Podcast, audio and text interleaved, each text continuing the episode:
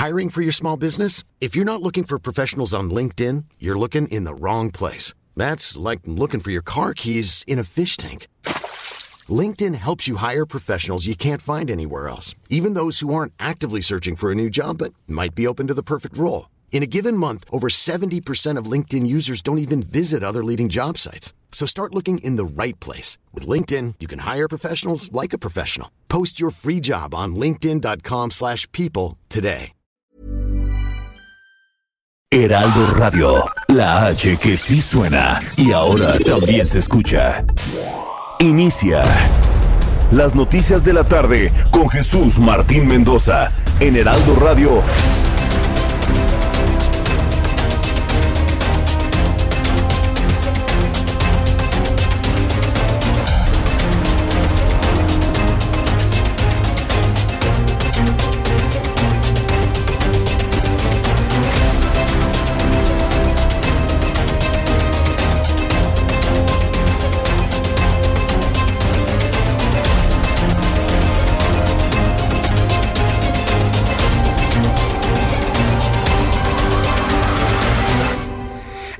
6 de la tarde en punto, hora del centro de la República Mexicana. Bienvenidos, muy buenas tardes. Iniciamos el Heraldo Radio de esta tarde del miércoles 4 de noviembre del año 2020.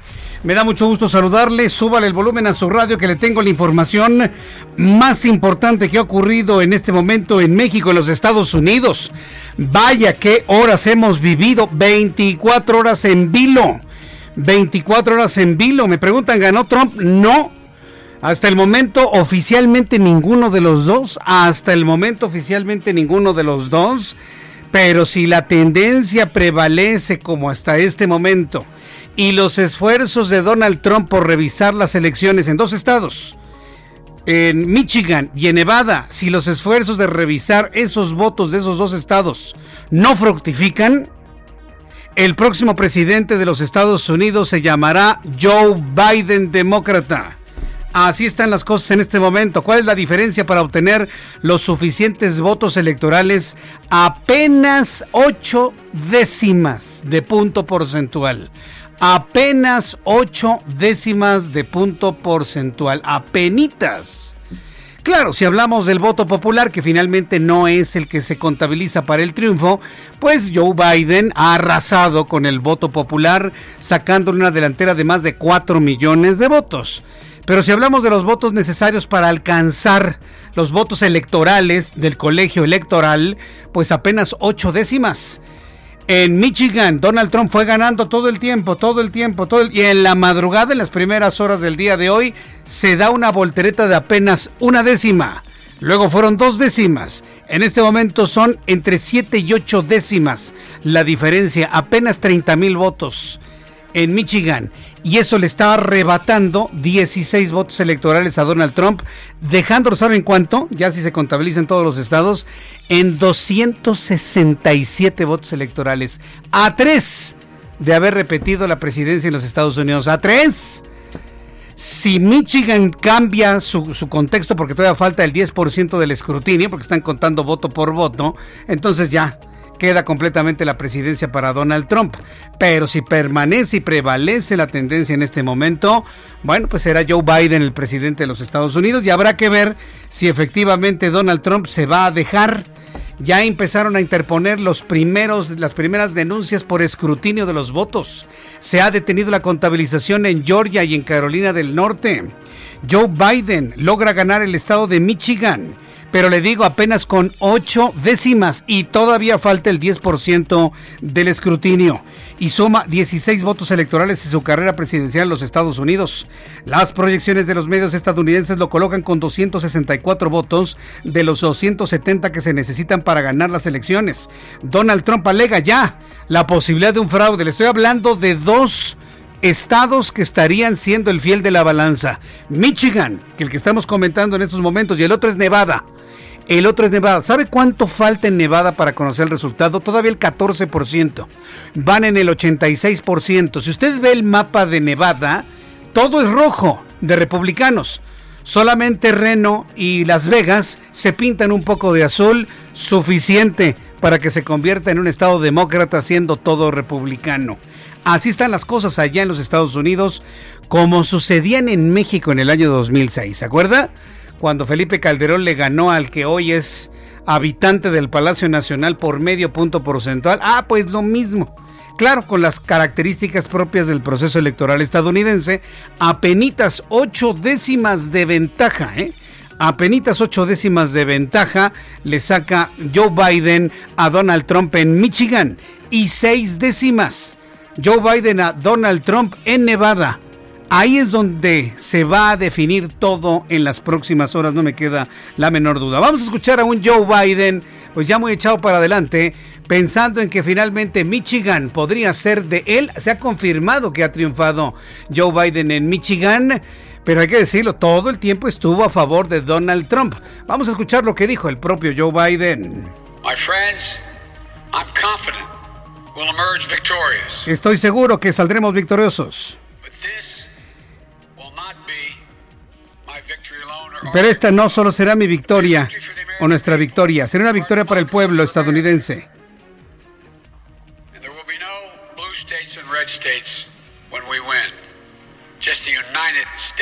No habrá estados azules o rojos cuando ganemos solo Estados Unidos de América. Yo no lo escucho tan convencido, pero finalmente pues si prevalece todo lo que le he dicho, el próximo presidente de los Estados Unidos será Joe Biden. Por supuesto, los republicanos no se van a quedar con los brazos cruzados y le voy a tener todos los detalles un poco más adelante aquí en el Heraldo Radio. También le informo que el Instituto Mexicano del Seguro Social presentó un plan de atención con acciones específicas para los cinco estados con mayor ocupación hospitalaria por COVID-19 a fin de reforzar la infraestructura y atención de los pacientes. Víctor Hugo Borja Aburto, director de prestaciones médicas del Seguro Social, dijo lo siguiente. El IMSS ha ido incrementando poco a poco en, cada una de las, de las entidades eh, el número de camas de, acuerdo a la demanda de atención. Porque si ustedes recuerdan, necesitamos atender a los pacientes de, de, la manera regular en sus otros padecimientos, de tal manera que no convertimos todas las camas en el mes de marzo, las hemos ido convirtiendo de acuerdo a la necesidad porque esta reconversión quiere decir que esa cama no se va a ocupar para otra cosa más que para pacientes COVID. Eh, entonces esperamos a que la demanda eh, sea mayor para poder reconvertir. Bueno, pues esto fue lo que dijo el responsable de esta área, director de prestaciones médicas del Seguro Social, el propio Víctor Hugo Borja Aburto. También le informo que en el transcurso del día, cuatro senadores han informado que dieron positivo de COVID-19 por la mañana. Los senadores del PAN, Alejandra Reynoso y Damián Cepeda, revelaron que contrajeron el virus del COVID-19 unas horas más tarde. José Luis Peck y Berta Carabeo de Morena también informaron de posibles contagios. Este miércoles falleció el almirante Mariano Francisco Sainés Mendoza, quien fue titular de la Secretaría de Marina Armada de México durante 2006-2012 en la administración de Felipe Calderón, quien lamentó la muerte del almirante eh, esto lo comentó Felipe Calderón. Esta lamentación la hizo a través de su cuenta de Twitter. Ya un año de la tragedia, tragedia de la Mora en Bavispe, la Fiscalía General de la República detuvo a Ángel L. en Ciudad Juárez como presunto involucrado en el caso de la masacre de la familia Levarón. Fernando Aboy Tizano, coordinador de la Asociación Encuentro Social en el Congreso de la Ciudad de México, propuso que la edad mínima para el consumo de bebidas alcohólicas en la capital sea de 21 años y no de 18. Quieren quitarle el alcohol a los jóvenes de 18 años. Miren, que se los quiten, andan bebiendo desde los 8 años. La edad promedio en el inicio del consumo de bebidas alcohólicas es 8 años. ¿Usted lo sabía? 8 años, niños de segundo, tercero de primaria empiezan a consumir bebidas alcohólicas. Claro, nos están tomando la botella completa de tequila, pero si le entran a cervezas. Y niños de 10, 11, 12 años empiezan con bebidas más duras, con una gradación alcohólica superior a los 38 grados. Es, un fenómeno verdaderamente espantoso y preocupante el que ocurre en México. Y por ahí precisamente va la idea de prohibir la venta de bebidas embriagantes a partir de los 18 años y están proponiendo que sea a partir de los 21. ¿Usted qué opina? Le invito para que me lo escriba a través de mi cuenta de YouTube Jesús Martín MX y a través de Twitter arroba Jesús Martín MX. El calendario para la entrega de la vacuna candidata contra COVID-19 de AstraZeneca se ha retrasado por lo que Gran Bretaña recibirá solo 4 millones de dosis este año, dijo la directora del programa de adquisición de vacunas del Reino Unido. Un estudio reveló que la gente se recupera de COVID podría sufrir impactos significativos en las funciones cerebrales y en el peor de los casos infecciones asociadas al deterioro mental equivalente a 10 años de envejecimiento del cerebro. Este estudio se reveló hace una semana, yo se lo platicaba aquí en el Heraldo Radio, en el Heraldo Televisión y en nuestros programas de los sábados. Ya se lo había yo compartido. Se ha comprobado que, no todos evidentemente, pero en promedio las personas que se recuperan de COVID tienen un deterioro cognitivo equivalente a envejecer 10 años. Es decir, al joven de 30 años que le dio COVID, su capacidad cognitiva es de un hombre de 40 años. Si usted tiene 60 años y le da COVID y se recupera, su capacidad cognitiva es de un hombre de 70 años. ¿Puede usted creerlo? Pero yo tengo amigos que les ha dado COVID-19, yo los veo tan igual. Pero ya hay una investigación científica que asegura que la capacidad cognitiva de los recuperados de COVID-19 se ha desgastado 10 años y la persona en su capacidad cognitiva tiene 10 años más. ¿Puede usted creerlo? Le voy a platicar de esto un poco más adelante aquí en el Heraldo Radio. Diego Armando Maradona, de 60 años, fue operado con éxito del hematoma subdural que se le detectó por la mañana durante un chequeo general tras haber sido internado el lunes por estar anémico, deshidratado y con un bajón anímico, según informaron fuentes médicas. Mira, a mí que no me vengan con... A mí este tipo de noticias a mí me chocan. Me caen gordísimas estas notas. ¿Por qué no nos dicen que Diego Armando Maradona se cayó en una borrachera o en un pasón de droga porque el hombre se droga? Y perdón para los que lo ven como un dios con D minúscula. Tan fácil como... E, esos derrames eh, subdurales no salen de la nada, ¿eh? No salen por cuestiones genéticas, salen porque se golpean la cabeza. ¿Y qué? ¿Andaba practicando fútbol? de Armando Maradona le salió mal ahí su suerte o qué? No, no, no, se debe haber caído porque andaba hasta las chanclas o seguramente andaba muy deprimido y también se cae y se pega en la cabeza. Se lo llevan al hospital, hacen el chequeo y le encuentran el derrame interno. Finalmente sale bien Diego Armando Maradona, 60 años, parece que tiene 80, 90, digo con respeto para las personas que tienen 80 o 90 años, pero es verdaderamente impresionante la, capa, la calidad de vida que ha tenido este hombre que a veces parece hombre, a veces luego se viste de mujer, luego se corta el cabello, luego se deja crecer las pestañas, luego engorda, luego super engorda, luego enflaca, super enflaca. No encuentra el modo de vida Maradona, ¿eh? No, no, no, no, no lo encuentra. A mí la verdad es un personaje que en lo personal me preocupa muchísimo. Son las 6 de la tarde con 12 minutos hora del centro de la República Mexicana. Saludamos a nuestros corresponsales en el país. Empiezo con Atahualpa Garibay. Él se encuentra en Tijuana, Baja California, con noticias de la segunda oleada de COVID en esta región. Adelante, Atahualpa. Buenas tardes, Jesús Martín el rebote de casos de COVID-19 en Tijuana, la Secretaría de la Defensa Nacional anuncia que se suspende el sorteo del servicio militar que estaba programado para este mes de noviembre.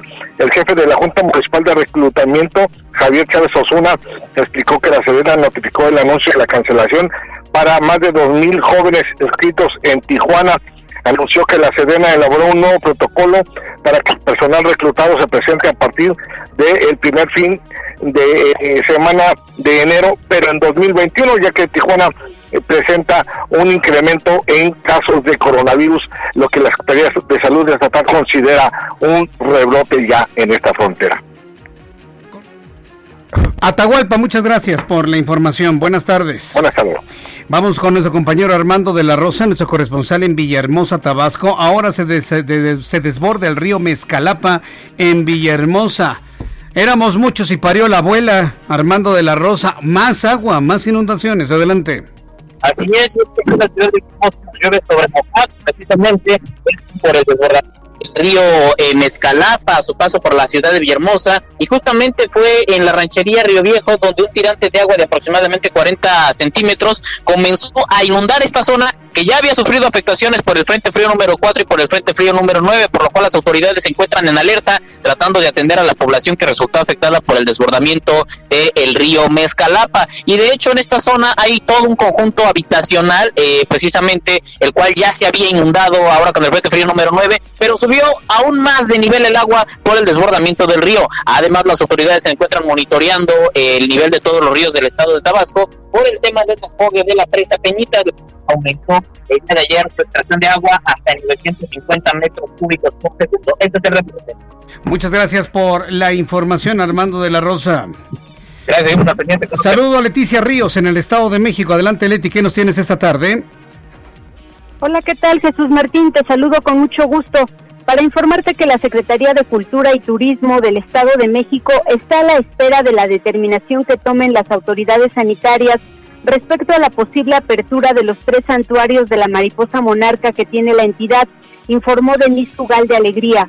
La subsecretaria de Turismo señaló que la intención no es que se cierren los santuarios, sino que se pueda tener un control sobre la aplicación de las medidas sanitarias y la cantidad de visitantes que lleguen, ya que la mariposa monarca representa un atractivo importante para la entidad Destacó que la dependencia ha sostenido dos reuniones con el Consejo Nacional de Áreas Naturales Protegidas, con los municipios involucrados y las autoridades sanitarias.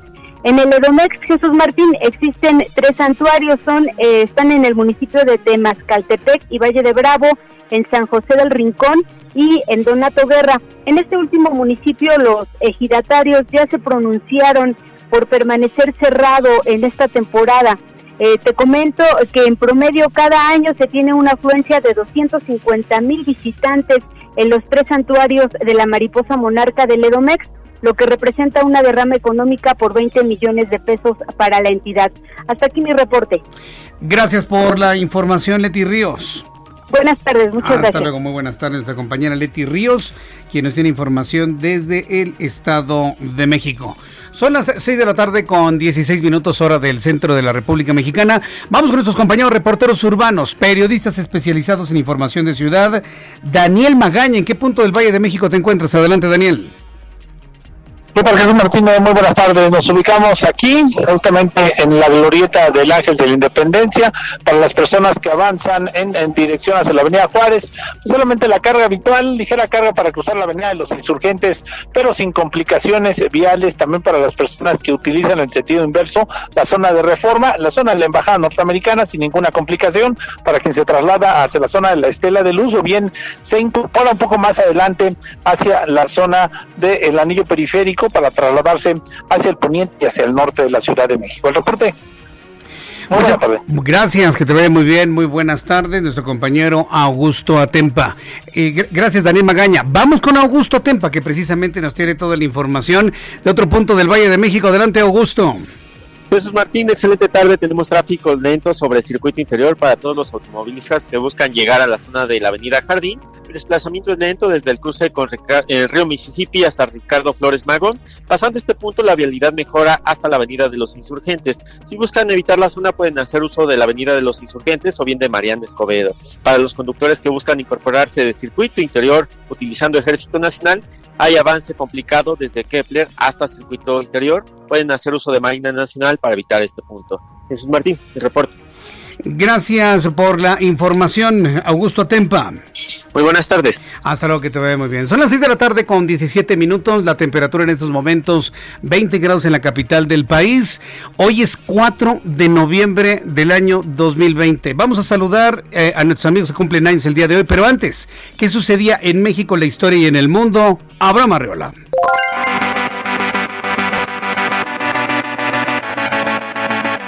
Bienvenidos, esto es un día como hoy en la historia 4 de noviembre 1864. En Estados Unidos, Abraham Lincoln es reelegido como presidente. 1869, en los Estados Unidos se publica el primer número de la revista Nature, una de las principales fuentes científicas verificadas. 1899. En Alemania, Sigmund Freud publica La interpretación de los sueños. 2001. En Londres, Reino Unido, se estrena la película Harry Potter y la piedra filosofal. Mientras tanto, en México, en 1571, la Iglesia Católica crea la Santa Inquisición. En 1774 nace en la ciudad de Oaxaca Carlos María de Bustamante, distinguido historiador, periodista y político de la independencia. En 1894 muere en San Ángel, Ciudad de México, Manuel Peino, escritor y político, autor de Los bandidos de Río Frío. En 1895 se funda el Club de Fútbol Pachuca. Además, hoy es el Día de la UNESCO y en Egipto se celebra el Día de los Enamorados. Amigos, esto fue un día como hoy en la historia. Gracias. Muchas gracias Abraham Arreola, muchas gracias Abraham Arreola por eh, recordarnos lo que sucedía un día como hoy. Eh, Hoy 4 de noviembre quiero hacer dos felicitaciones muy especiales, muy, muy especiales. En primer lugar, hoy 4 de noviembre es cumpleaños de Jimena Córdoba, mi compañera en el Heraldo Televisión. Mi querida Jimena Córdoba, desde aquí te envío un fuerte abrazo, una gran felicitación. Eh, en este día, hoy no te pude ver porque me dejaste tu sección grabada, pero desde aquí evidentemente te envío un fuerte, fuerte, fuerte, fuerte abrazo. Eh, también quiero enviar un caluroso saludo a uno de, nos, eh, de, nuestros, eh, de nuestras radioescuchas de todos los días, a, quien verdaderamente apreciado siempre le agradezco mucho, mucho el que esté eh, siempre con nosotros, siempre esté muy atenta a todas las noticias. Para Carolina Arbizu, Carolina Arbizu, ella es personal médico, que siempre me ha dicho que está muy pendiente de nuestro programa de noticias. Desde aquí, para Carolina Arbizu, desde aquí, gracias por escucharnos. Feliz cumpleaños, Carolina, que la pases muy, muy, muy bien. Y gracias por siempre vernos, escucharnos y estar muy pendiente de nuestro programa de noticias. Y fíjese que este, este día, este día 4 de noviembre, no se acordó Abraham, ¿eh? O al menos no, no, no escuché que lo haya comentado. Pero en el ámbito de la política mexicana es un día importante. Es un día importante, es un día que no debemos olvidar. Porque un 4 de noviembre del año 2008, un 4 de noviembre del año 2008, moría el secretario de Gobernación Juan Camilo Mourinho, ¿se acuerda? En ese accidente del Learjet 45 de la Secretaría de Gobernación. Juan Camilo Mourinho, que era el secretario de Gobernación cuando tenía apenas dos años de gobierno, Iba a cumplir sus primeros dos años Felipe Calderón Hinojosa, había despegado de San Luis Potosí, había ido una gira de trabajo, y antes de llegar a la Ciudad de México se estrella ahí en la fuente de petróleo, no en la fuente de petróleos, a un ladito, ahí en las calles de Pedregal, Ferrocarril de Cuernavaca, para quien conozca esta zona de las lomas de Chapultepec, exactamente en esta esquina de Ferrocarril de Cuernavaca y Pedregal, donde se encuentra el edificio que le llaman del Dorito. En ese entonces lo estaban construyendo el edificio este que parece un triángulo invertido en las lomas de Chapultepec, que está precisamente ahí en la calle de Pedregal y Ferrocarril de Cuernavaca. Precisamente ahí se estrelló el avión de Juan Camilo Mourinho, este Learjet.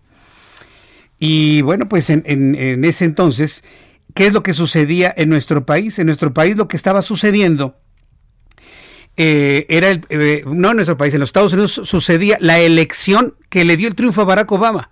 Pero en ese entonces, aquel 4 de noviembre, estaba tan cantado el triunfo de Barack Obama que no fue necesario cubrirlo. Yo estaba empezando aquel programa de noticias en aquel programa de la otra estación de radio, ¿se acuerda? Empezaba con un día bastante regular, íbamos a hablar del proceso electoral en los Estados Unidos. Barack Obama prácticamente le había ganado a Bush, no había duda. Todos los programas noticiosos de México de televisión y radio estaban en Washington porque iba a ganar el primer presidente negro en la historia de los Estados Unidos. Por eso toda la atención estaba allá y aquí se caía el avión el Learjet, en donde viajaba Juan Camilo Muriño, secretario de Gobernación, José Luis Santiago Vasconcelos, que era el titular de la Secretaría Técnica para la implementación de las reformas constitucionales de seguridad, iba Miguel Monterrubio Cubas, un gran amigo, yo conocí a Miguel Monterrubio y bueno, muchas veces conviví con él. O sea, qué dolor me dio la muerte de Miguel Monterrubio, director de comunicación social de la Secretaría de Gobernación.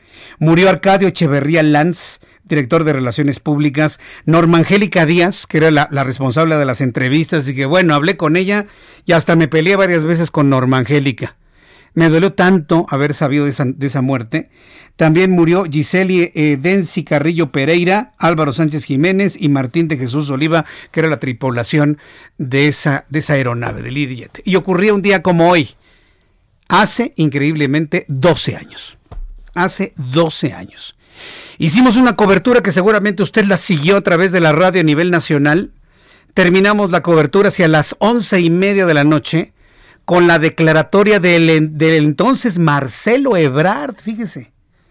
Marcelo Ebrard, que era jefe de gobierno de la Ciudad de México. Y con la transmisión de Marcelo Ebrard, que confirmaba lo que nosotros ya habíamos confirmado por la unión de datos, confirmaba que había muerto el secretario de Gobernación, Juan Camilo Mourinho, lo daba a conocer el propio Marcelo Ebrard en su calidad de jefe de gobierno, concluíamos aquella transmisión. Transmisión que le valió a este servidor y a ese programa de noticias ya fallecido el Premio Nacional de Periodismo. Por eso le digo que esta fecha es medio agridulce porque murieron buenos amigos ese día. Pero la cobertura de aquellos acontecimientos nos dio la posibilidad de ostentar hoy uno de los más importantes premios nacionales de periodismo otorgado por el Consejo Ciudadano en el país. Después de los anuncios, le tengo todas las noticias del día de hoy, lo que pasa en los Estados Unidos. Yo le invito para que me escriba arroba Jesús Martín MX. Escuchas a Jesús Martín Mendoza con las noticias de la tarde por Heraldo Radio, una estación de Heraldo Media Group. Heraldo Radio, la HCL se comparte, se ve y ahora también se escucha.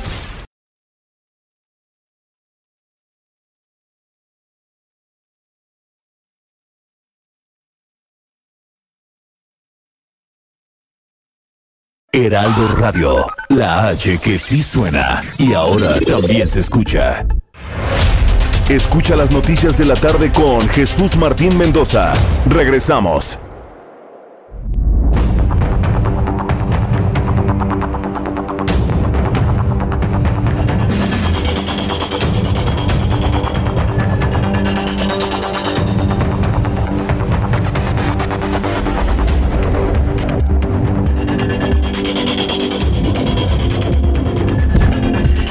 Son las 6 de la tarde con 30 minutos, las 6 de la tarde con 30 minutos hora del centro de la República Mexicana.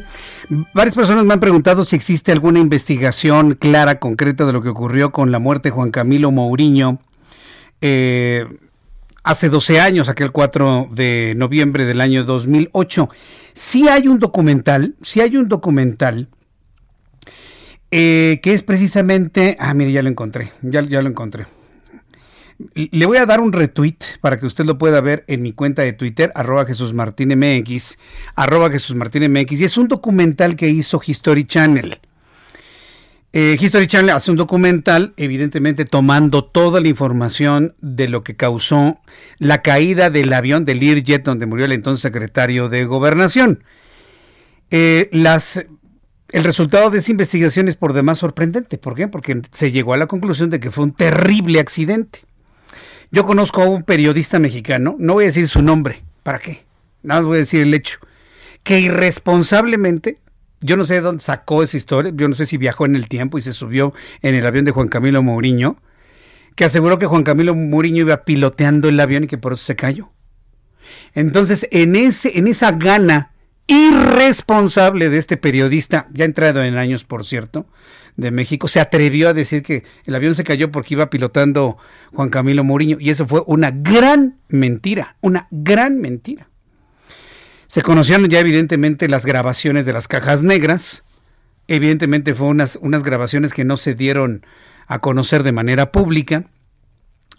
Y lo a la conclusión a la que se llegó, digo a reserva de que usted vea este documental que aglutina todo, sí, y con una gran veracidad porque finalmente quien hizo la investigación sobre ese accidente fue los Estados Unidos, esta agencia de investigación de accidentes aéreos. ¿Qué necesidad tenían de sostener una mentira mexicana? La verdad, ninguna. Tienen que decir la verdad precisamente para la seguridad de otros pasajeros en otras partes del mundo. Llegaron a la conclusión que el, el piloto y el copiloto no sabían operar la aeronave. No tenían las certificaciones adecuadas para no operar la aeronave. ¿Sabe por qué no tenían las certificaciones? Porque eran los pilotos que cobraban más barato. ¿Y sabe por qué se contrataron a los que cobraban más barato? Porque no había, porque el Congreso en ese entonces, que era de la oposición, Sí, acuérdense lo que había pasado con eh, el PRD en ese entonces y Felipe Calderón, la mayoría del Congreso era de oposición, le quitaron presupuesto al gobierno, entonces tuvieron que contratar a personal, pues la verdad de dudosa procedencia. Se descubrió que no tenían las certificaciones los pilotos, el piloto y el copiloto. Se descubrió que habían pasado todos los exámenes con corrupción, con dinero, estaban vacíos los expedientes. Se enfrentan a una situación de emergencia sobre la Ciudad de México y no supieron controlar la aeronave. ¿Cuál fue la situación de emergencia? Que lamentablemente venían atrás de un 737, un avión muchísimo más grande.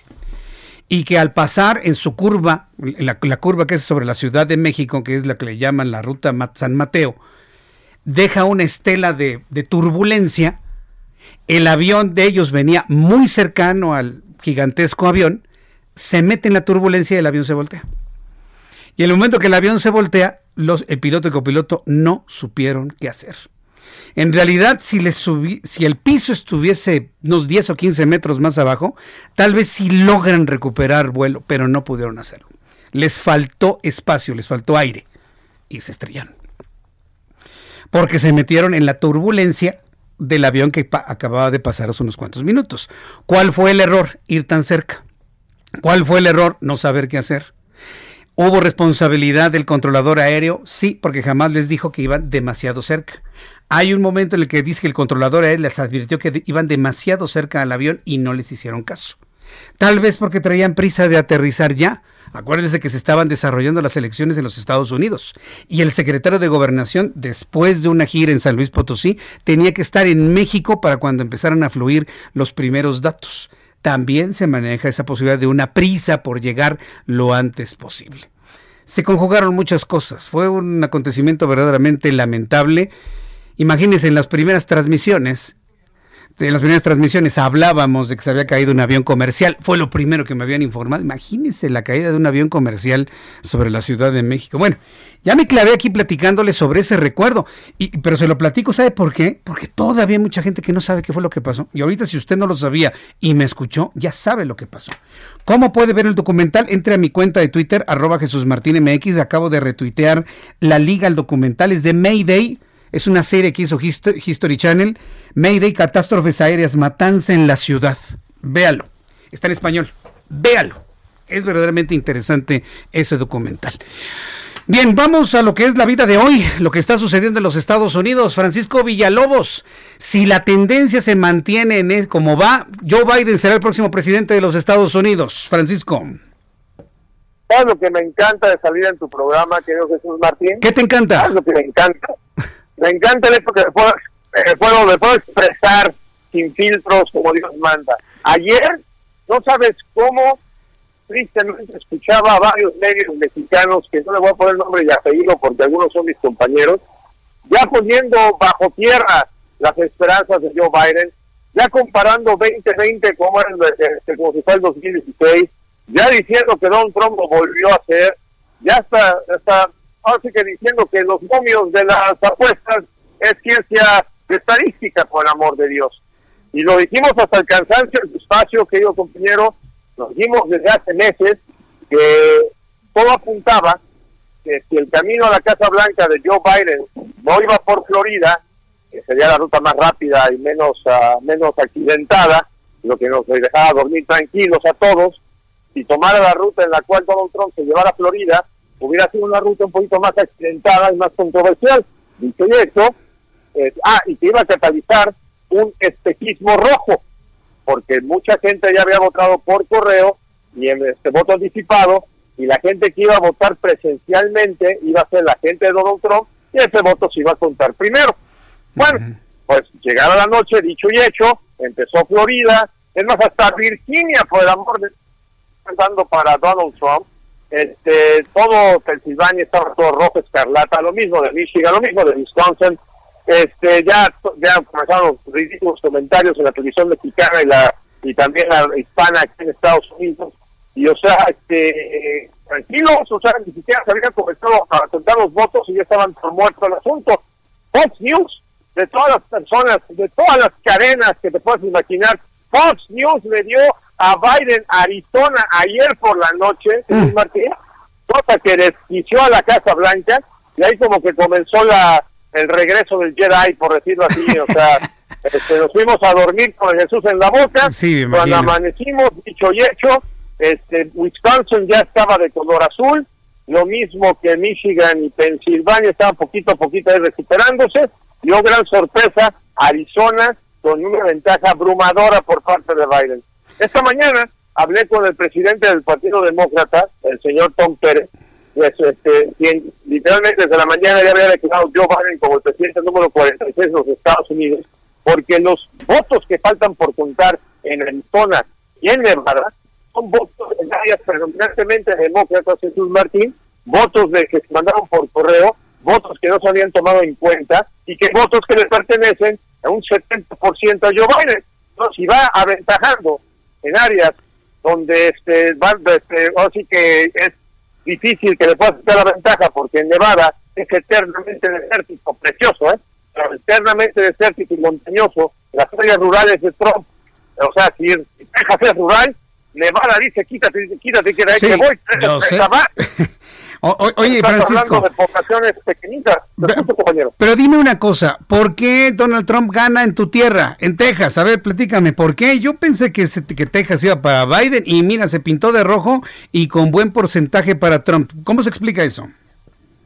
Oh, pues, sí que ni tampoco tan gran porcentaje, compañero. O sea, este, ese porcentaje conforme vayan entrando las, las áreas, los votos por correo y que vayan entrando también las este, las cuestiones estas de los votos este por adelantado se va a estar reduciendo.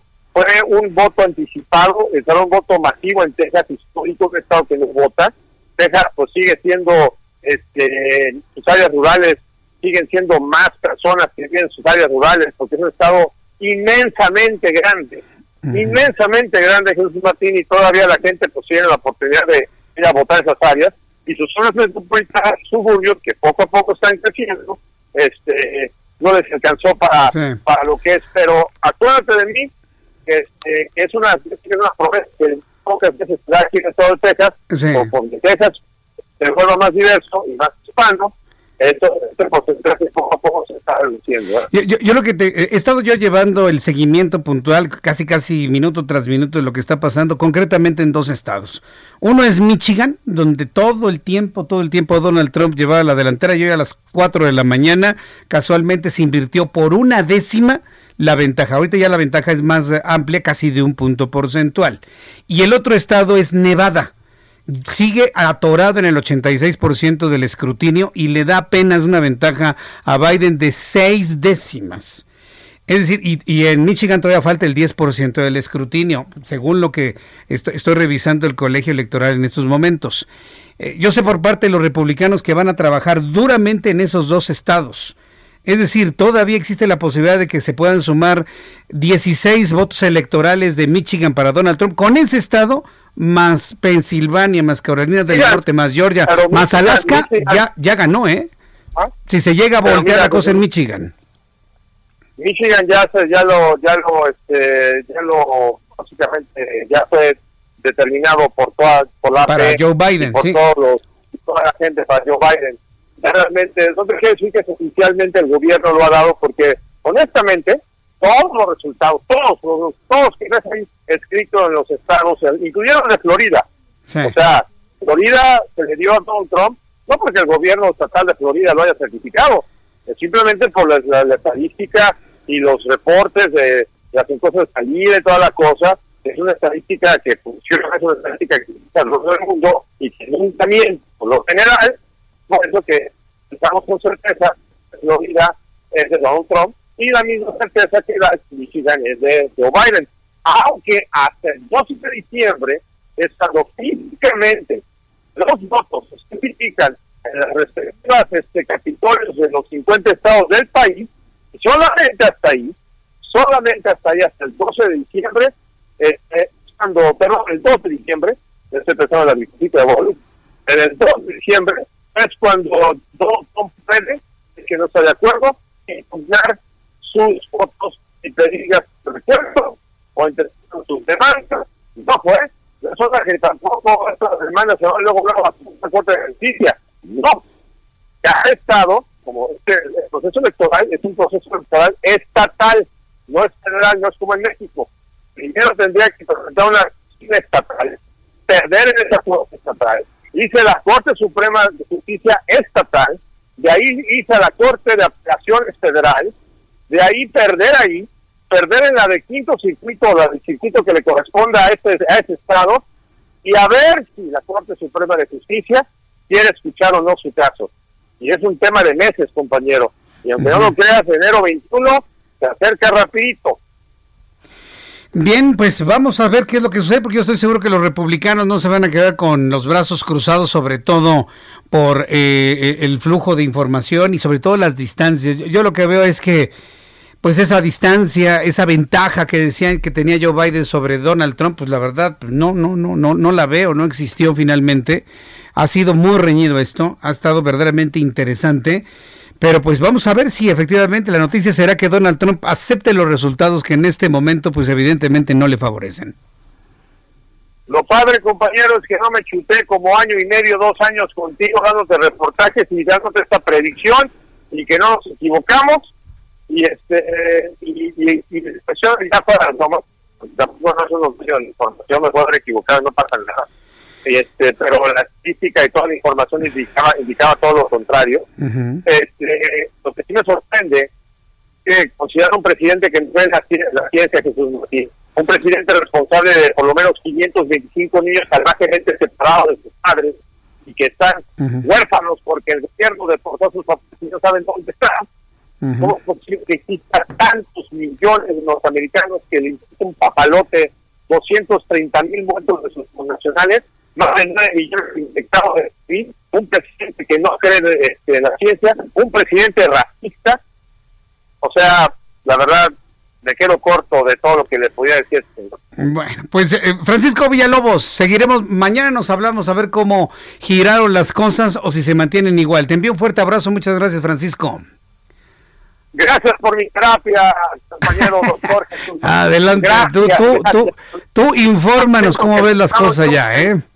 Siempre, gracias. Un abrazo. Abrazote, Francisco Villalobos, está bien enojado con las otras cadenas, que le, casi le dicen, tienes que decir esto, ¿no? Pues pero aquí miren, el Heraldo Radio, ya sabe, aquí en el Heraldo traemos la herencia de esos grandes programas de noticias, ya sabe usted cuáles, a cuáles me refiero, ¿no? Ah, bueno. Aquí los dejamos informar precisamente cómo fueron las cosas. Nada más sí, ha sido una precisión. Efectivamente, Donald Trump es el responsable de la separación de familias, separación de papás y de sus hijos, muy al principio de su administración, que fueron encerrados en jaulas. Jaulas construidas por quién? Por los demócratas, por Obama.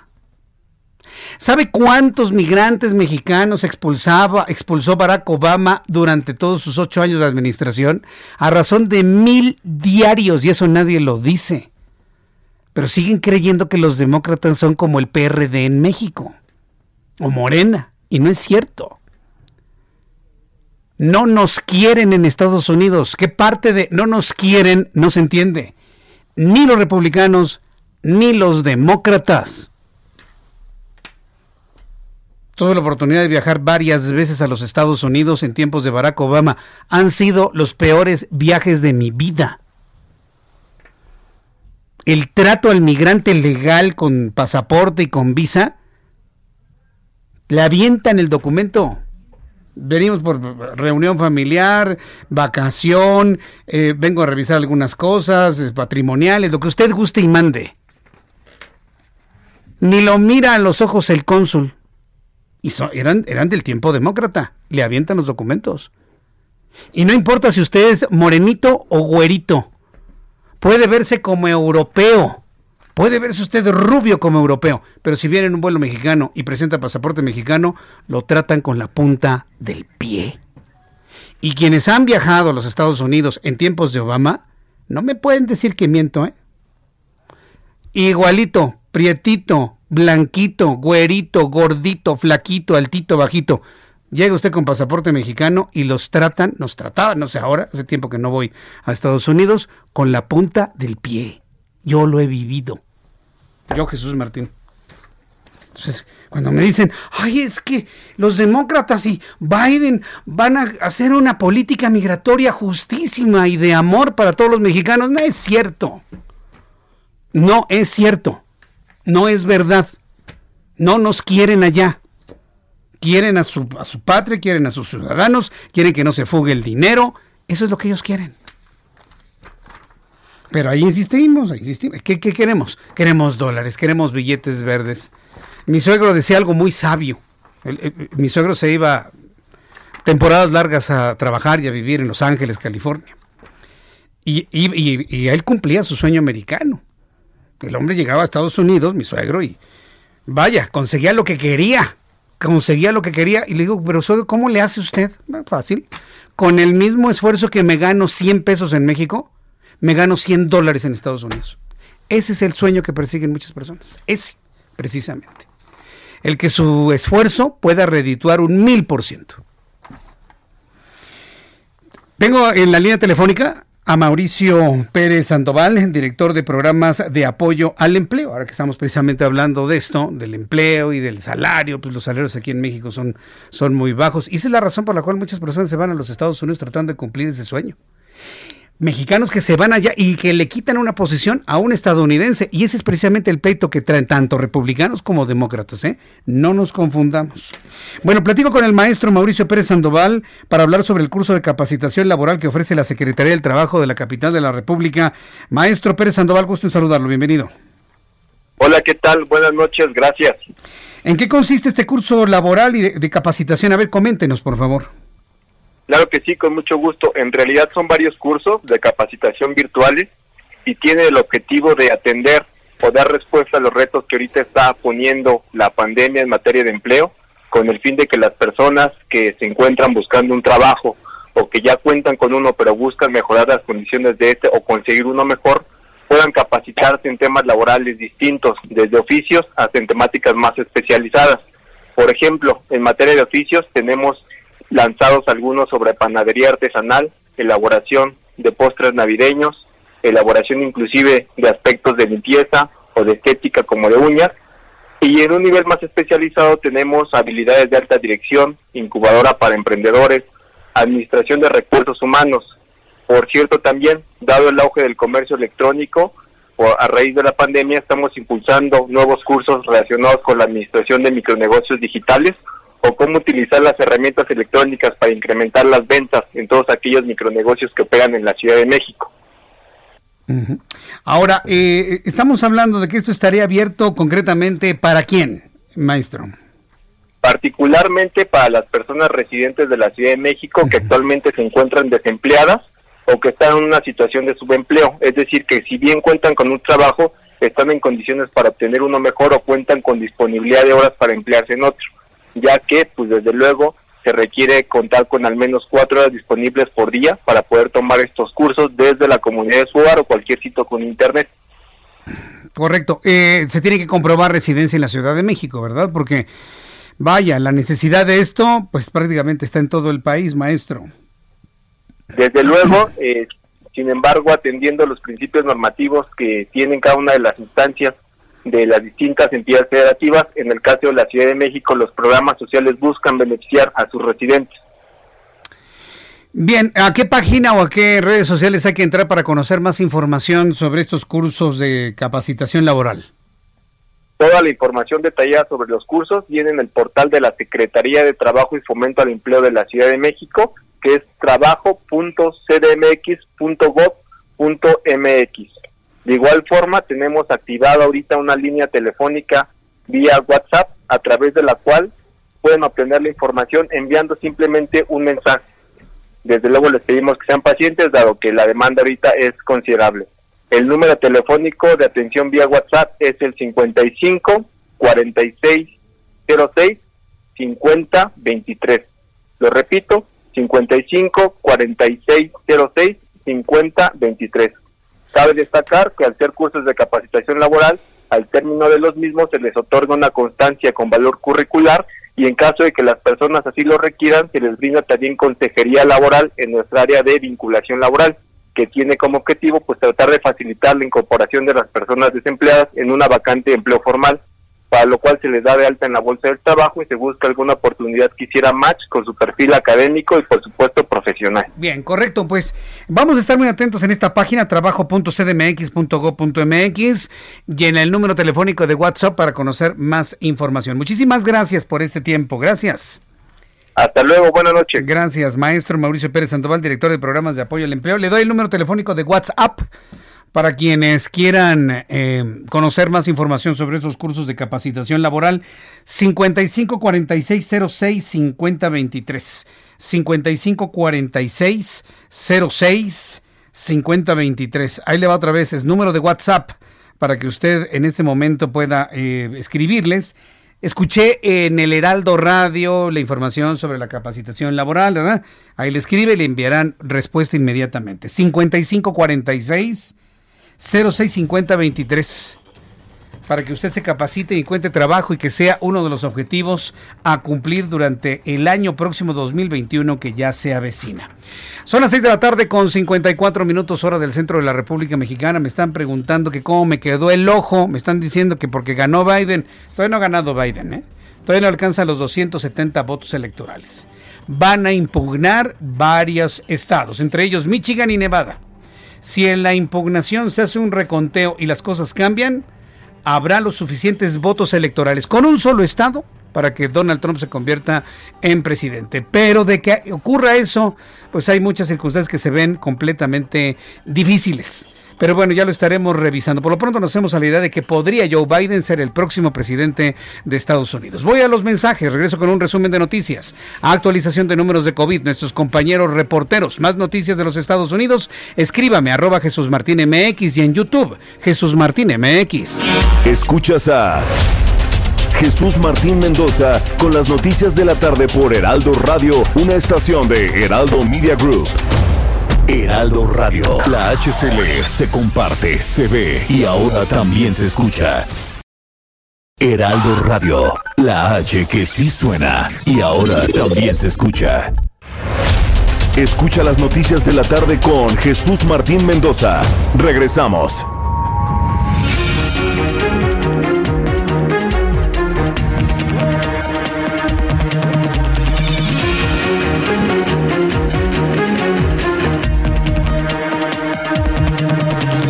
Son las 19 horas en punto hora del centro de la República Mexicana. Le presento un resumen con las noticias más importantes aquí en el Heraldo Radio en toda la República Mexicana. El presidente de los Estados Unidos, Donald Trump, anunció acciones contra el conteo de votos en Georgia, Carolina del Norte y también aseguró llevar ventaja en Michigan. Ya le decía, Michigan es el punto de conflicto. Más que Carolina del Norte y más que Georgia, porque pues ahí va, o Georgia, ahí va ganando. Ahí va ganando Donald Trump y hasta con una diferencia de dos puntos porcentuales. Sin embargo, él quiere también impugnar este punto de los Estados Unidos. Eh, quiero informarle entonces que Donald Trump anunció acciones en contra del conteo de votos en Georgia y en Carolina del Norte y también aseguró llevar ventaja en Michigan, pues dijo que hay votos secretos a su favor, aunque el demócrata Joe Biden logró ganar los 16 votos electorales de ese estado como se dio el conteo. Lo único que está pidiendo Donald Trump es voto por voto, casilla por casilla. ¿Usted se acuerda usted de eso? Ah, bueno. ¿Está mal que pida Donald Trump un voto por voto, casilla por casilla? No me salgan los que pidieron eso en México diciéndome que está mal, ¿eh? Por favor, no, no hay, no, no, hay que ser tan mala gente. Yo creo que en este país sabemos muy bien los efectos que tiene el voto por voto, casilla por casilla. A través de Twitter, el republicano reclamó su triunfo en estas entidades, en Georgia y Carolina del Norte, al asegurar contar con una amplia ventaja electoral. Trump también aseguró que lleva ventaja en Michigan, pues dijo que hay votos secretos a su favor, como le digo, y bueno, pues estaremos muy atentos de lo que comente el presidente de Estados Unidos. La Fiscalía General del Estado de Puebla comunicó que fueron rescatados 74 mujeres víctimas de explotación sexual y detuvo a cinco personas relacionadas luego de una serie de cateos en tres inmuebles. Una de las órdenes de cateo se cumplió el 30 de octubre del 2020 en un inmueble de la colonia Centro, donde fueron encontradas 19 mujeres y capturadas tres personas identificadas como Juan de 41 años, Virginia de 35 y Wilulfo de 50 años de edad. Interjet rechazó la alerta que lanzó la Profeco a los consumidores para evitar que compren vuelos con esta aerolínea. A ver, noticia anterior. Profeco está pidiéndole a usted que no viaje por Interjet, que no compre boletos en esta aerolínea. Dice Profeco, no Jesús Martín, para que luego no vayan a estar llamando los de Interjet diciendo que yo dije. No, no, no, no, no. Es la Procuraduría Federal del Consumidor quien está haciendo esta recomendación debido a la cancelación de vuelos sin previo aviso en los que ha incurrido esta aerolínea ya sea por mantenimientos o por adeudos de turbocina, como fue publicado oportunamente. Bueno, el hecho es que la Profeco ha pedido que usted se vaya con mucho cuidado al comprar boletos con esta aerolínea. Hoy Interjet rechaza categóricamente el llamado de la Profeco. En un comunicado, Interjet aseguró que la acción realizada por el titular de la Profeco, Ricardo Sheffield, traerá a la empresa más efectos negativos a la compañía quien ya tiene complicaciones importantes en pasivos millonarios, adeudos de impuestos y pasivos laborales. También informa en este resumen que el Pleno de la Cámara de Diputados aprobó la licencia del diputado Mario Delgado para separarse del cargo por tiempo indefinido y que pueda asumir como presidente nacional del Movimiento de Regeneración Nacional. Le informo que la décima edición del Buen Fin 2020 se va a realizar casi dos semanas, del 9 al 20 de noviembre. Esto con el objetivo de evitar contagios de COVID y comenzar a tener una mayor circulación, así como para impulsar una pronta recuperación en la economía de México. El titular de la Procuraduría Federal del Consumidor, Ricardo Sheffield, indicó que estarán atentos ya que las quejas podrían ser mayores a las registradas en años anteriores, debido a que el mayor apoyo será de manera virtual. Dinamarca sacrificará hasta 17 millones de, de, bisones después de que una mutación del coronavirus que se encontró en los animales pasó a los seres humanos, lo que representa un riesgo para cualquier posible futura vacuna. Dijo el miércoles la primera ministra del reino, los brotes en criaderos de bisones han persistido en el país nórdico, el mayor productor mundial de piel pese a los esfuerzos desde junio de sacrificar animales infectados. Las autoridades sanitarias encontraron cepas de virus en humanos y en bisones que mostraban una menor sensibilidad contra los anticuerpos, lo que podría reducir la eficacia de futuras vacunas, dijo la primera ministra Mitt Frederiksen en una conferencia de prensa. Estas son las noticias en resumen. Le invito para que siga con nosotros. Le saluda Jesús Martín Mendoza.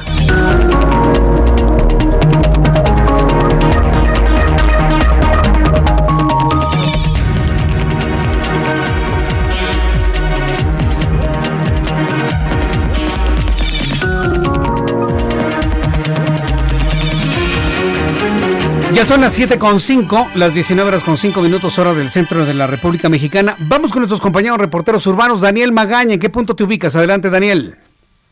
Así es Jesús Martín, eh, fíjate que avanzan pero de manera lenta estas obras a lo largo de la avenida Doctor Río de la Loza. Para las personas que se incorporan de la avenida Chapultepec encontrarán la circulación que se torna lenta. Prácticamente los dos carriles de la derecha están siendo utilizados para pues eh, colocar este material. Se están cambiando, están adecuando banquetas en todo este tramo hasta la zona del eje central Lázaro Cárdenas. Así que de preferencia utilizar el bloque de carriles de la izquierda para poder incorporarse hacia la zona del eje central. O bueno, pues a partir de este punto del avance mejora para más adelante, bueno, pues ya trasladarse hacia la zona de Tlaxcuaque o, o incorporarse hacia el anillo de circunvalación. El reporte, muy buenas noches. Gracias, muy buenas noches. Augusto Atempa, ¿a qué punto del Valle de México te encuentras? Adelante.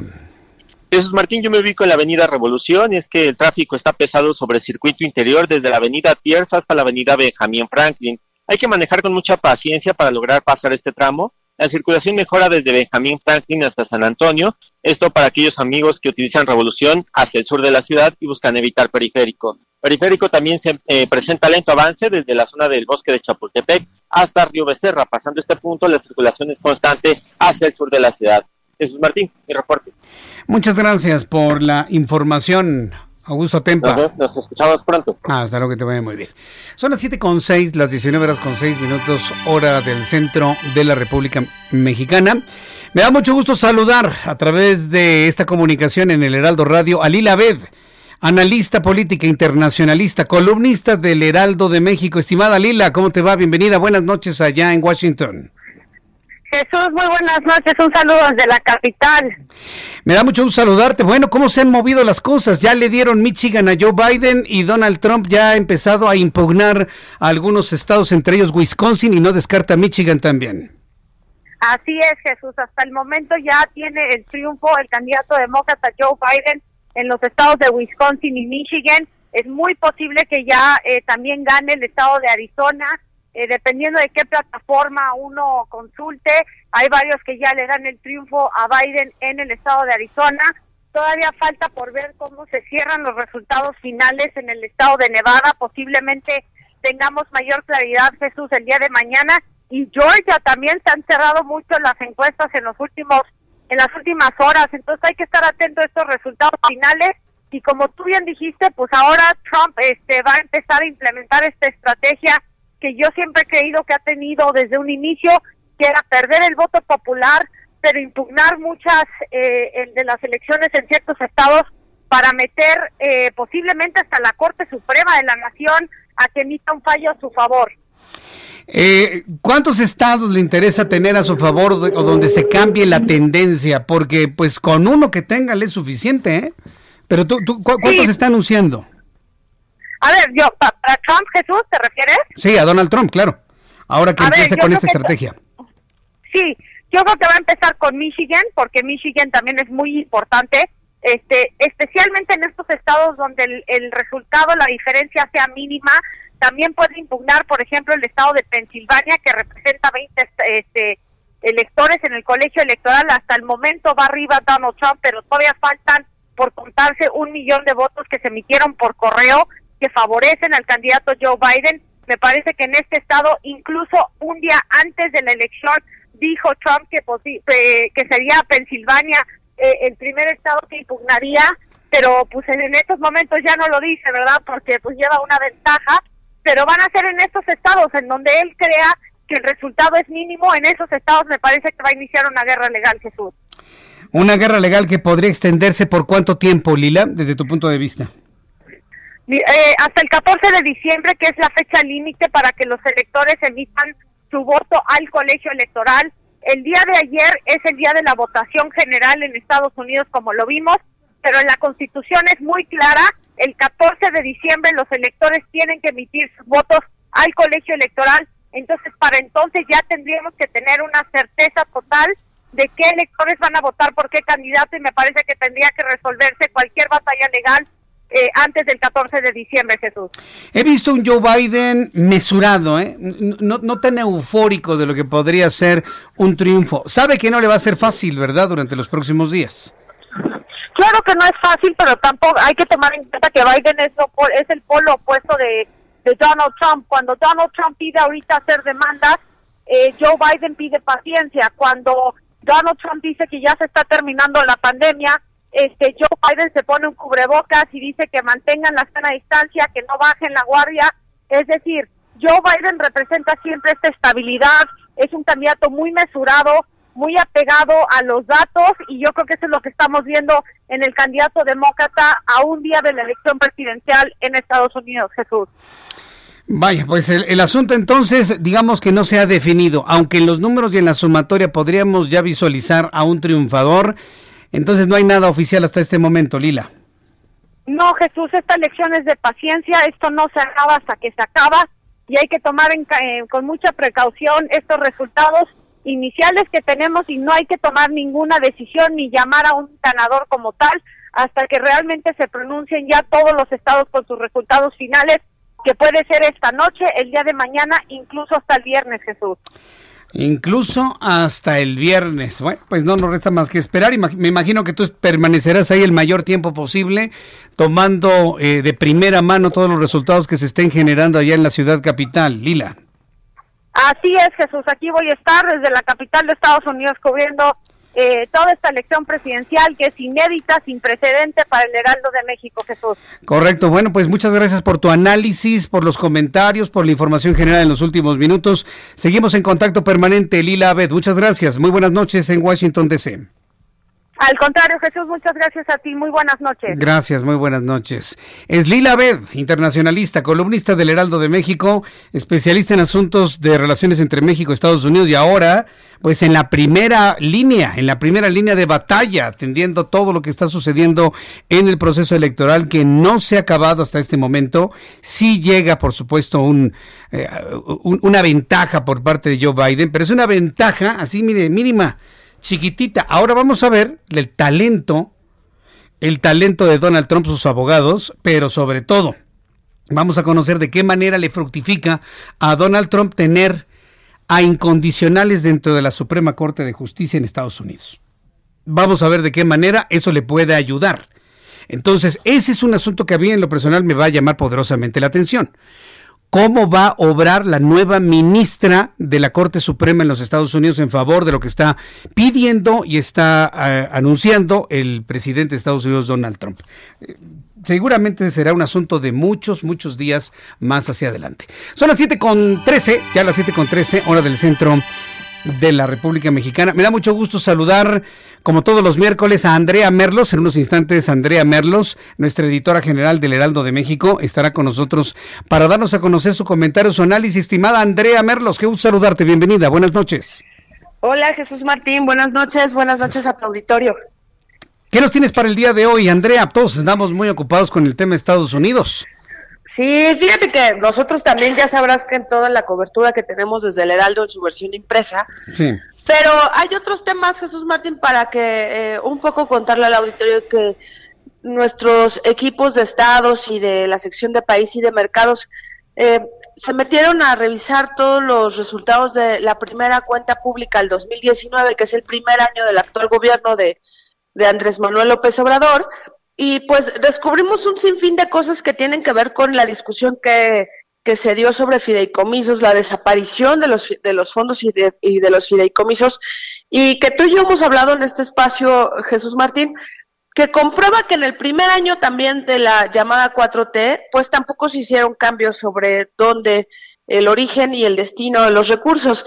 Las críticas que hay sobre mm, el manejo de los fondos, principalmente de salud, Jesús Martín, son de verdad este, pues muy graves. En primer lugar, por ejemplo, dicen que el no haber ejercido alrededor de 3 mil millones de pesos por decisiones burocráticas y administrativas evitaron que en 2019 se llevaran a cabo más de 20 mil cirugías de cáncer de mama. El asunto es tan delicado como decir quién decidió eso, ¿no? O sea, ¿por qué, en qué oficina, en qué escritorio se decidió que ese dinero del fondo no se iba a usar y que entonces iba a haber 20 mil mujeres que no iban a recibir eh, de ese fideicomiso una operación gratuita para salvar o por lo menos mejorarse y atenderse un cáncer de mama que además sabemos que hay campañas nacionales e internacionales para que las mujeres nos cuidemos en este rubro. A eso le vamos a sumar que hay más de mil millones de pesos que no se usaron para los fondos estatales con el argumento de que ningún gobernador les pidió los recursos. Esto es poco creíble cuando lleva un año los gobiernos peleando con el INSABI ¿no? y con el gobierno federal sobre la transferencia de recursos y que además no, no hubo esta preparación aunque no lo íbamos a saber que iba a haber COVID en 2020, no hubo ni siquiera un fondo para ir mejorando, eh, digamos, que, la atención médica y hospitalaria. También se critica mucho que hay eh, fondos que no llegaron o que no se comprobó que hayan llegado a zonas marginadas y a la gente que más lo necesita.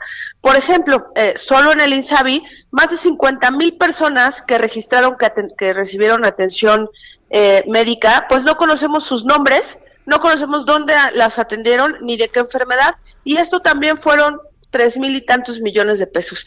Entonces, suena suena medio incongruente que a pesar de que con una mano, ¿no? criticaron que los fondos se mal usaron, pues en el primer año estos fondos tampoco pasaron el examen de administración de la 4T, principalmente en, en, lo que se metió la cuenta pública, porque sabemos que el estimado de revisión de la cuenta pública es de más o menos el 5%, Jesús Martín no llega ni siquiera a mucho, entonces, pues Básicamente sabemos que en todos los rubros hay errores, en agricultura también los hay. Eh, todo este tema de, de eh, seguridad alimentaria, también dice la auditoría, oye, ¿y dónde están tus padrones? ¿Y qué hiciste para comprobar que tu beneficiario de verdad lo necesitara? En fin, eh, como eso les podemos enlistar muchas cosas, pero a mí sí me parece, Jesús Martín, que el tema de las operaciones eh, para atender el cáncer de mama, pues sí es más grave de lo que parece. Me sorprende mucho este asunto del subejercicio, porque yo sabía que era un pecado mortal, tanto gastarte un centavo de más como un centavo de menos. Y ahora un subejercicio de este tamaño, Andrea, de, de, de verdad que llama poderosamente la atención en la forma de ejercer el presupuesto. ¿eh? Y en, y en temas tan delicados y tan sensibles, Jesús Martín, porque eh, ¿te acuerdas eh, que en, el sexenio, si mal no recuerdo fue en el de Calderón, si no, ayúdame, por favor, cuando se descubrió todo este padrón de beneficiarios que eran dueños de campus de golf y que recibían este recursos para tierras casi casi, ¿no? Y que entonces se fue mejorando la manera en la que tú tenías que presentar pruebas, pues literal, aunque suene muy frío, de que eres alguien que lo necesita, que no eres un adinerado con muchas tierras que solo por ser agricultor vas a requerir eh, más dinero público. Pues ahora estamos igual. Te estoy hablando de 59 mil beneficiarios que, a ver, desmiéntelos, que recibieron alguna atención médica, que fueron 3 mil millones de pesos y que la auditoría dice, yo no puedo saber cómo usaste ese dinero ni en dónde lo usaste porque no me das ningún papel, ningún nombre y ninguna referencia este de un expediente médico. Como eso hay un gran listado, es apenas la primera entrega de, de las de la revisión de la cuenta pública del 2019. Evidentemente es un tema que les incomoda muchísimo y mañana vamos a seguir con el tema Jesús Martín porque resulta que hay dependencias en donde aunque son poquitas, sí hay plazas fantasma todavía en la administración actual. Bien, pues eh, Andrea Merlos, yo te agradezco mucho que nos hayas hecho esta invitación para eh, mañana estar muy pendiente de la publicación. Muchas gracias por este tiempo y nos escuchamos el próximo miércoles. Gracias, Andrea Merlos. Seguro, gracias a ti, saludos a todos. Que te vaya muy bien, hasta luego. Es Andrea Merlos, editora general del Heraldo de México, que ha en la edición impresa hecho, bueno, se ha echado un clavado, eh, completito el análisis de la cuenta pública del primer año de trabajo de Andrés Manuel López Obrador. Y mire, el resultado puede ser pues no muy agradable, no muy grato y nada en congruencia con lo que el propio señor López Obrador decía en su tiempo de campaña. Absolutamente, nada, nada, nada que ver. Son las 7 con 19, las 7 con 19 horas del centro de la República Mexicana. Bueno, siguiendo con los asuntos rápidamente en los Estados Unidos y luego del análisis que nos dio Lila eh, le informo en nuestra nota 27 que Donald Trump va a pedir revisión, va a pedir revisión del conteo eh, en varios estados. Nos lo adelantaba ya precisamente Lila Abed. Eh, sin embargo, es importante decirle que finalmente lo que va a suceder con todo, con, con esta, estos esto que quiere hacer Donald Trump, perdón, es que me habían quitado la información y ya, ya, ya finalmente apareció. El aún presidente de los Estados Unidos, Donald Trump, exigirá un recuento de votos en Wisconsin tras las elecciones presidenciales, informó su director de campaña, Bill Stepien.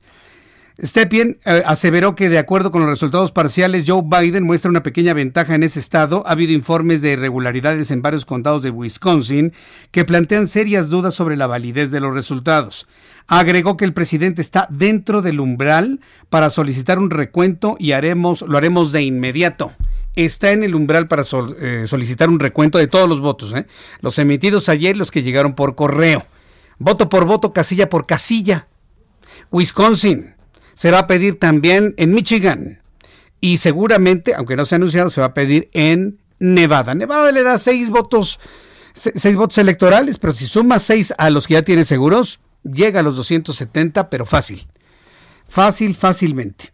En Twitter, el mandatario estadounidense acusó que quieren desaparecer su ventaja de 500 mil votos en Pensilvania, Michigan y otros estados. Bueno, Pensilvania hasta este momento la lleva ganada. Michigan y otros estados pues aseguró que anoche estaba liderando los votos en muchos estados clave. Wisconsin es un estado clave debido a que le otorga 10 votos electorales. Michigan le da 16 votos electorales. 16, imagínense. De ahí la importancia. Pensilvania le da 20 votos electorales. Carolina del Norte le da 15 y Georgia le da 16. Alaska, que también ya lo ganó, tres votos electorales. Alaska puede tenerlo, no, pero créanme que en estos momentos hasta Alaska con solamente tres votos electorales es fundamental para mantener la posición que tiene en este momento el presidente de Estados Unidos, Donald Trump. Los demócratas conservaron la mayoría de la Cámara de Representantes tras la jornada electoral en la que se renuevan los 435 escaños. Sin sorpresas, los demócratas confirmaron su mayoría y las cadenas proyectaron que van a arrebatarles entre 4 y 5 escaños a los republicanos. En la legislatura que termina, los demócratas tenían 232 escaños y los republicanos controlaban el Senado con 53 de los 100 senadores. Mientras tanto, Sarah McBride hizo historia este martes en las elecciones de Estados Unidos al convertirse en la primera senadora transgénero o el primer senador transgénero en la historia del país, esto tras lograr un escaño en la Cámara Alta del Estado de Delaware. McBride, que desempeñará su cargo en el Senado del Estado de la Costa Este de los Estados Unidos y no en la Cámara Alta Federal, será además el funcionario público transgénero de más alto rango del país estadounidense. Al respecto, McBride dijo que lo han conseguido, han ganado las elecciones, espero esta noche que se demuestre que el eh, grupo lésbico, gay, bisexual, transexual, intersexual, que nuestra democracia es lo que es suficientemente grande también para los más pequeños, dijo en un comunicado la nueva senadora, el senador transgénero estatal demócrata que venció a su rival republicano por un amplio, amplio, amplio margen. Y bueno, pues eh, eh, cuando son en este momento ya las 7.23, 7.23, hasta aquí el asunto de los Estados Unidos, hasta aquí el asunto de los Estados Unidos. Me está preguntando, por ejemplo, el señor López Ortiz, ya se les olvidó el muro. Es que prácticamente no ha hablado del muro Donald Trump.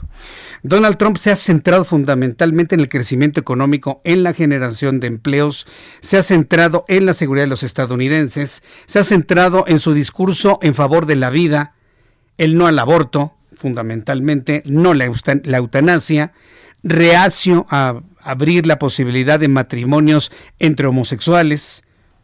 Se ha mostrado en esa línea Donald Trump. Y es lo que de alguna manera pues, le ha dado muchos adeptos, sobre todo en el norte y en el centro de los Estados Unidos, principalmente ahí. Y bueno, pues evidentemente los demócratas están en una completa oposición de los preceptos que ha enarbolado Donald Trump desde, desde siempre. Eh, cuando son las 7.24, voy a los anuncios. Después de los anuncios ya tengo los números de COVID, ¿verdad? Ya tenemos el flujo de información sobre COVID-19. Le voy a platicar qué es lo que sucede dentro del Instituto Mexicano del Seguro Social que presentó un plan de atención para cinco estados con mayor ocupación hospitalaria. Todo esto aquí en el Heraldo Radio. Yo le invito para que me siga a través de mi cuenta de Twitter, arroba Jesús Martín MX.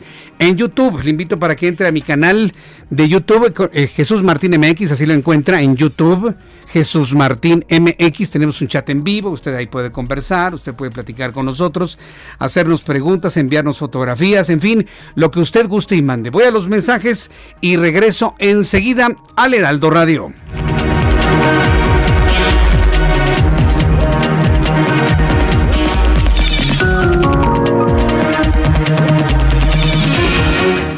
Escuchas a Jesús Martín Mendoza con las noticias de la tarde por Heraldo Radio, una estación de Heraldo Media Group. Heraldo Radio, la HCL se comparte, se ve y ahora también se escucha.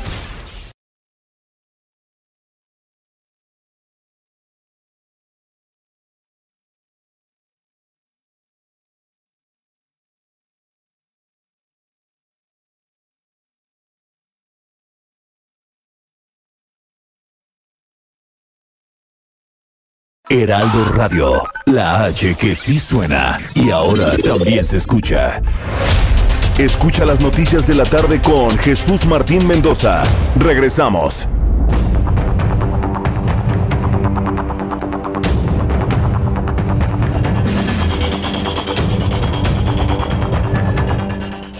Son las siete y media, las 19 horas con 30 minutos, hora del centro de la República Mexicana. Antes de continuar con la información, le platicaba al inicio de nuestro programa de cumpleaños de varias personas que yo conozco y que me da mucho gusto saludar.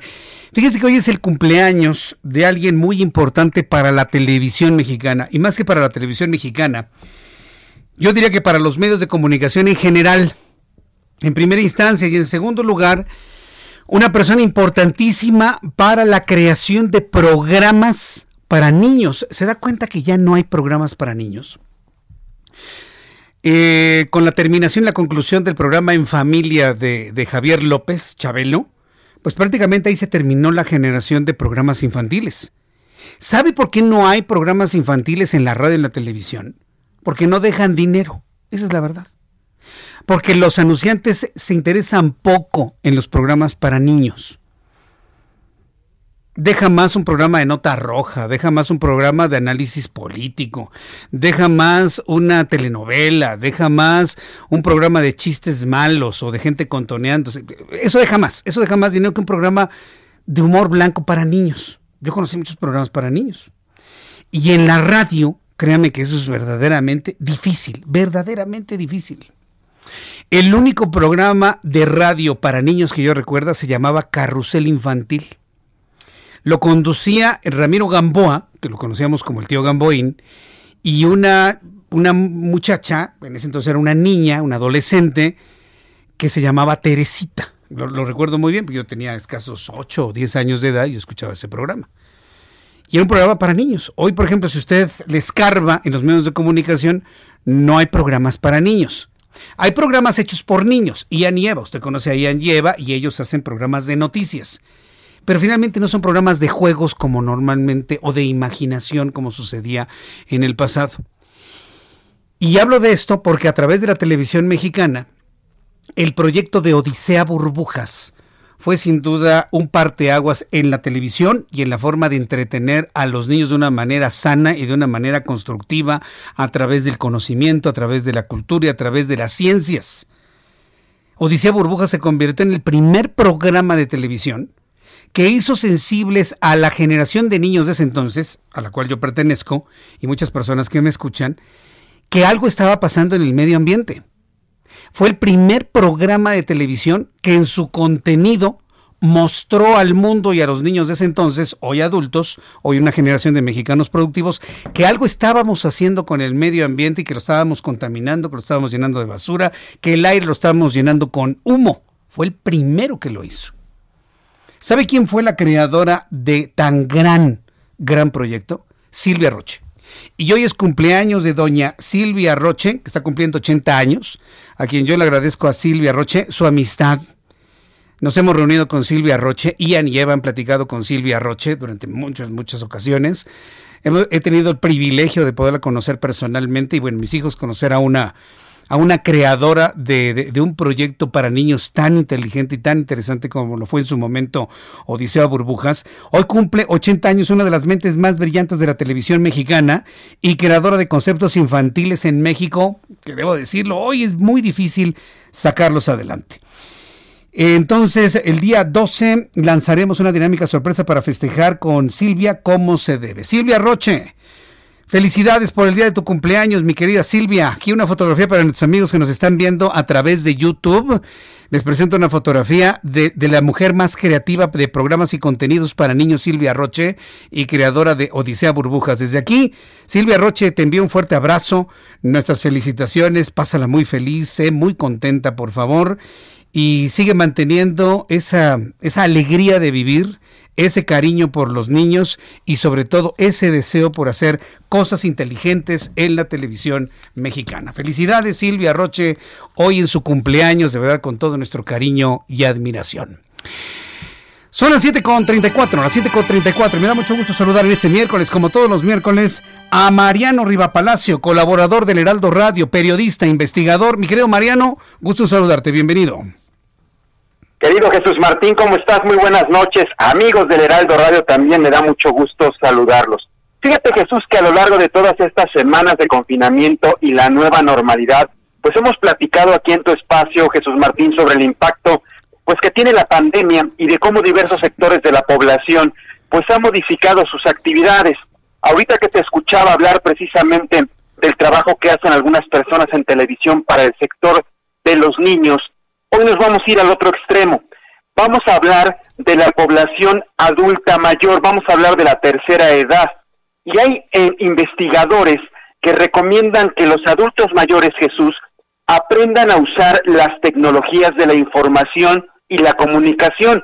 las llamadas TICs, que entre otros beneficios dicen, pues fomentaría su desarrollo cognitivo al adquirir un nuevo conocimiento. Y aquí es importante mencionar que estamos hablando de personas que tienen arriba de los 60 años con enormes capacidades para usar dispositivos móviles, las computadoras y aprovechar lo que con ello se puede hacer. Tomar cursos, Jesús, conferencias. Los adultos mayores pueden hacer videos, subirlos a las redes sociales, crear sus propios blogs personales, etcétera. Por eso platiqué con Marcela Vázquez Mellado, ella es egresada de la Universidad Iberoamericana y terapeuta de desarrollo cognitivo para personas mayores sanas y con diagnóstico de demencia.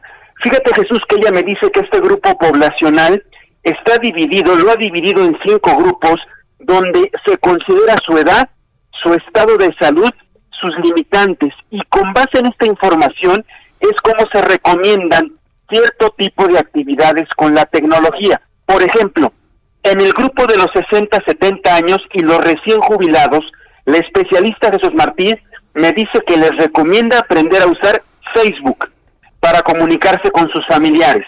Otro grupo está catalogado con las personas con algunas patologías de la vista, como el glaucoma, eh, el glaucoma o las cataratas. Para ellos les recomienda usar tecnología auditiva, por ejemplo, que usen aplicaciones de música o narraciones. Otro grupo es el contrario, adultos con problemas auditivos. Ahí es importante que tengan actividades táctiles o kinestésicas, Jesús, y trabajar con la motricidad fina, y así con cada grupo específico que ella ha identificado.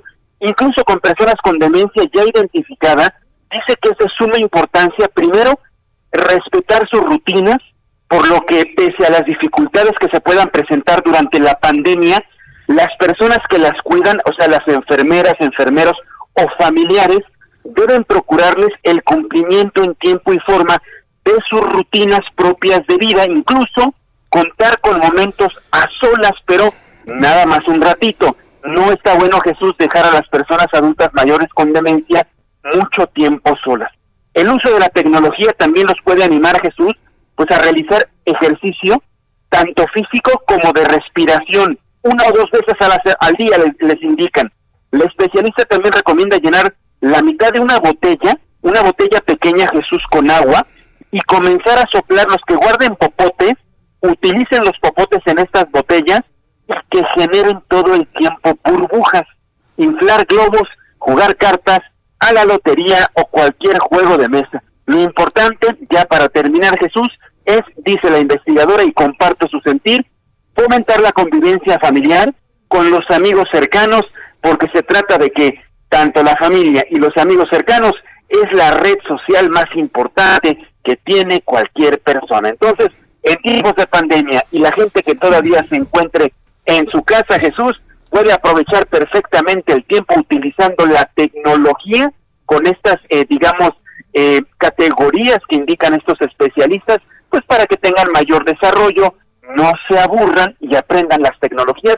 Incluso se pueden hacer famosos, tú ya lo sabes, una persona se puede hacer famosa en una red social de la noche a la mañana, querido Jesús. Sí, fíjate que ahora que hablas de que la familia es la mejor red social, me recordaste una campaña española que precisamente difundió en su momento la importancia de la comunicación entre la familia, ¿no? Y te estaba presentando, te voy a presentar la mejor red social donde vas a tener apoyo, donde vas a tener compañía, donde vas a tener los mejores amigos y remata la familia, ¿no? Con, con escenas entre padres, hijos, mamás, hijos, esposos, tíos, hermanos, ayudándose en los, en los problemas de la vida.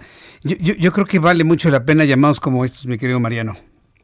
Definitivamente ¿eh? hice el comentario de que también vale mucho la pena retomar lo, tradicional como son los juegos de mesa, ¿no? La lotería, inflar globos, jugar con los nietos, eso es importante que no se olvide, pero en definitiva sí también es importante, Jesús, el uso de la tecnología porque prácticamente ya estamos la mayoría conectados, ¿no? Que estamos en contacto con otras personas a través de las redes sociales, que se puedan generar contenidos.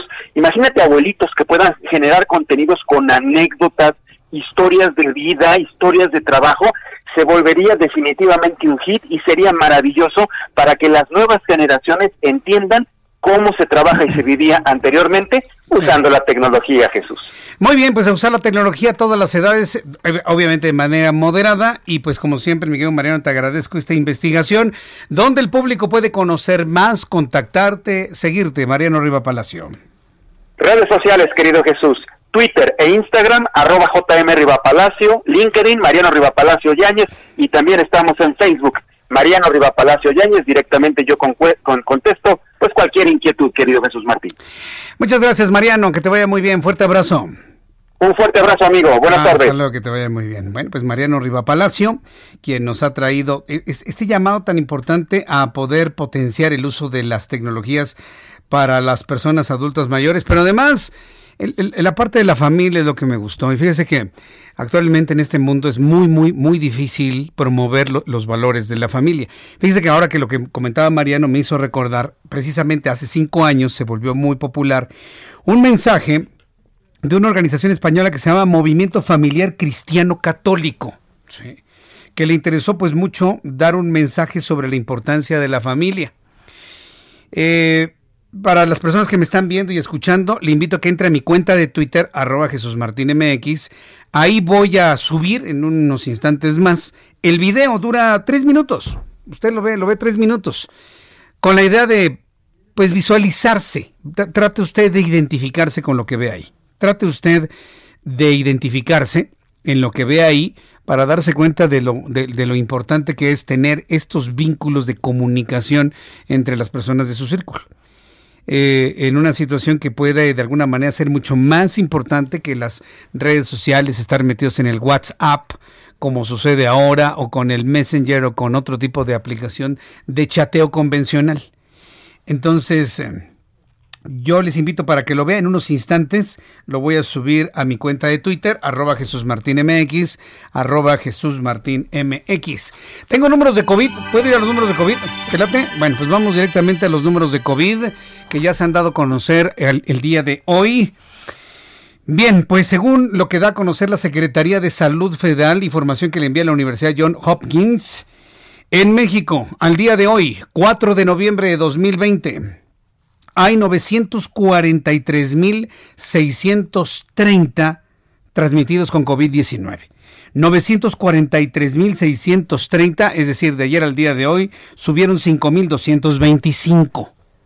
5.225 mexicanos con COVID-19 de ayer al día de hoy, para dar un total de 943.630. Número de muertos, mexicanos fallecidos, 93.000 228 de ayer al día de hoy, 635 mexicanos fallecidos.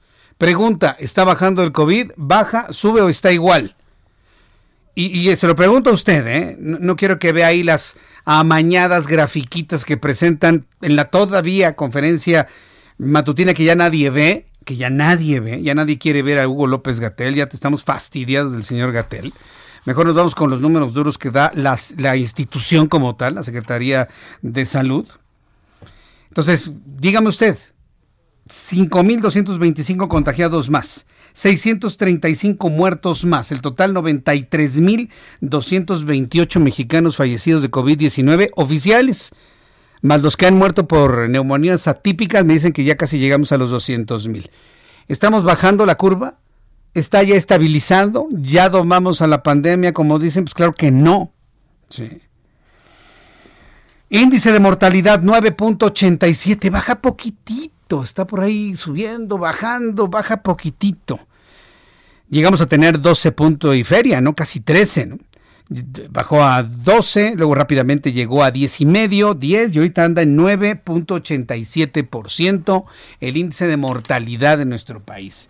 El índice de positividad, es decir, qué porcentaje de cada 100 pruebas, cuántas salen positivas, entre el 35 y el 40% dependiendo de la zona de la República donde se encuentre. Índice de letalidad 9.87%. Eso es mucho, eso es poco. Bueno, pues países como Estados Unidos y Brasil tienen un índice de letalidad del 3%, usted me dirá, habrá más enfermos, habrá millones de enfermos, habrá muchos más muertos, pero en la relación enfermos-fallecidos el índice de letalidad es del 3%, en Brasil y en Estados Unidos. En Europa es del 4.5%. En Grecia concretamente es del 1.7%. El promedio mundial es de 2.8%. En México es del 9.87%. Ya con este último dato le he dicho absolutamente todo, para que usted de alguna manera pues norme criterio sobre este asunto. Bien, son las 7.46, las 7.46 horas del centro de la República Mexicana. Eh, vamos a continuar con la información que da a conocer hoy el Instituto Mexicano del Seguro Social. El director de prestaciones médicas del Instituto Mexicano del Seguro Social, Víctor Hugo Borja Aburto, anunció la creación de una estrategia común para las cinco entidades federativas que presentan un incremento de casos de COVID-19. Chihuahua, Coahuila, Durango, Nuevo León, Querétaro. El Instituto Mexicano del Seguro Social tiene contemplado un convenio de subrogación para pacientes no COVID en hospitales privados, la adquisición de equipamiento médico extraordinario, la liberación, de presupuesto para compras locales de medicamentos e insumos médicos, así como la adhesión al convenio marco para el intercambio y atención de pacientes graves con COVID-19. Víctor Hugo Borja detalló en el caso de la Ciudad de México, que el hospital que presenta una mayor ocupación hospitalaria es el Hospital General de Zona 24 ubicado en Insurgentes, que tiene un 56% de ocupación, con 88 pacientes intubados, con 88 intubados. Esto fue lo que dijo el director de prestaciones médicas del Instituto Mexicano del Seguro Social. Eh, todavía hay una capacidad hospitalaria suficiente. Hubo un pequeño incremento en las últimas dos semanas. Eh, es un incremento no mayor, pero la capacidad para la atención se, se mantiene tanto en el Estado de México como en la Ciudad de México a niveles no críticos. Bien, pues esto es lo que lo que ha comentado el funcionario del Instituto Mexicano del Seguro Social. Este miércoles se convirtió en un día negro para los senadores luego de que cuatro de ellos anunciaron que dieron positivos en sus pruebas de COVID-19. Esta mañana los senadores del PAN, Alejandra Reynoso y Damián Cepeda, revelaron que contrajeron el virus. En la tarde, José Luis Peck y Berta Carabeo de Morena también informaron que fueron contagiados. Los cuatro coincidieron que no presentaron síntomas graves y que por prudencia y recomendación médica se aislaron durante dos semanas, fue lo que comentaron los propios senadores. Con estos casos suman 19 los senadores contagiados desde el inicio de la pandemia. En un 15% de los 128 legisladores se han infectado por COVID-19. La fracción parlamentaria con el mayor número de contagios es Morena, con nueve. Le sigue el PAN con cinco, PRI con tres, Movimiento Ciudadano con dos. Hasta ahora ningún senador del Partido Verde, del Trabajo, Encuentro Social o PRD han dado positivo a la prueba de COVID-19, la prueba PCR que se están realizando de manera regular los legisladores. Mientras tanto, la Fiscalía General de la República detuvo a uno de los presuntos implicados en la masacre y asesinato de nueve integrantes de la familia Levarón ocurrida hace un año en Bavispe, Sonora. Se trata de Ángel L., quien fue capturado cuando circulaba por calles de Ciudad Juárez, Chihuahua, por elementos del órgano desconcentrado al cumplimentar una orden de aprehensión en su contra. Se, se están recordando el primer año de la masacre en contra de la familia Levarón, ¿se acuerda? Mujeres y niños que fueron acribillados y luego sus vehículos incendiados y no quedó nada. Que se fue, es el drama, ¿no? Que dijeran, bueno, pues encontraron los cuerpos, les dieron cristiana sepultura. No, no encontraron nada. Ya no me pregunte más, es lo único que le digo. Y durante todo este año, el presidente López Obrador ha negado, ha evadido a la familia Levarón argumentando mil cosas y ellos evidentemente, toda esa zona del país, profundamente decepcionada por la forma en la que ha atendido este caso el presidente de este país, ya, y su nombre decir, ¿no? Entonces, eh, hoy, precisamente con esta sensibilidad del primer año de esos terribles acontecimientos, dicen que atraparon a uno. A ver si no resulta que es un chivo expiatorio nada más para que los medios digan que ya fue atrapado uno de, de los asesinos de la familia Levarón y nosotros ahí como caja de resonancia. Vamos a ver en los días a qué es lo que se dice, a ver si es cierto que es un verdadero culpable de esos hechos. Cuando faltan 10 minutos para que sean las 8. Roberto San Germain con toda la información deportiva. Mi querido Roberto, bienvenido. ¿Qué tal, mi querido Jesús Martín y gente que nos sintoniza? Pues vamos a hablar del caso que ha estado pues sonando mucho en los medios, la cuestión de las chivas, de lo que hizo Dieter Villalpando este hombre que tiene una acusación de acoso sexual a una mujer de 26 años. Pero vamos a escuchar a Ricardo Peláez cuáles van a ser las sanciones para él y para los otros tres implicados. En relación al último evento conocido por todos, hemos determinado lo siguiente. El jugador Dieter Villalpando ha sido separado definitivamente de nuestra institución. Los jugadores Alexis Peña, José Juan Vázquez y Eduardo López han sido suspendidos del plantel y guardan la calidad de transferibles.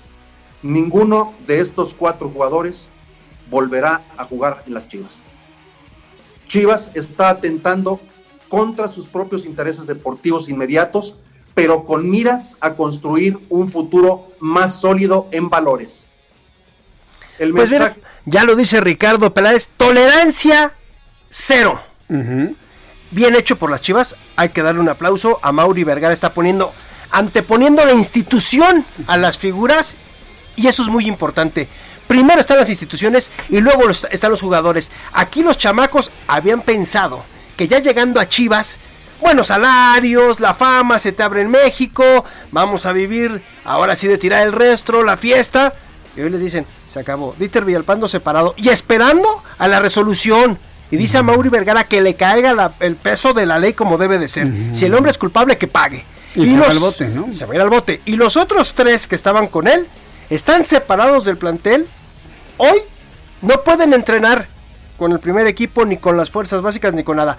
Tienen horarios especiales, especiales perdón, para entrenamiento y están transferibles. Aquí la pregunta es, ¿quién, los ¿quién se los va a llevar? Bueno, ya pasó con Renato Ibarra y el América que lo mandaron al Atlas. Pero ¿qué va a pasar ahorita con la Chofis? Que de verdad ese hombre su carrera se acabó hace mucho tiempo, nunca le interesó ser un buen futbolista, simplemente anotó dos, tres goles y wow, nos los vendieron como el Messi mexicano, fue una burla, es más, es una falta de respeto para Messi. Para Messi, no para, para la afición. Y para la afición de Chivas. Pues claro. Luego, el Gallito Vázquez, también un hombre que desgraciadamente una buena carrera y la acaba con esto. Ya tiene edad. Y Alexis Peña. Así que lo de Chivas, un aplauso para Mauri Vergara porque hay que tomar las cosas como son. Pero qué necesidad había de llegar a estos extremos al no poner la disciplina que tú nos platicabas el otro día. Yo creo, yo creo, mi querido Jesús Martín, que la situación es la siguiente. A Mauri le cayó por sorpresa esta bomba. No se le esperaba a nadie. De repente sale por medio de los medios que iba a haber una demanda o que había una demanda, que había un proceso legal contra uno de sus jugadores. Cuando le cae en las manos, ¿ahora qué hago? ¿Cómo lo resuelvo? Tolerancia cero. Dice Ricardo Peláez, hoy ya tenemos, somos el equipo con más casos de COVID.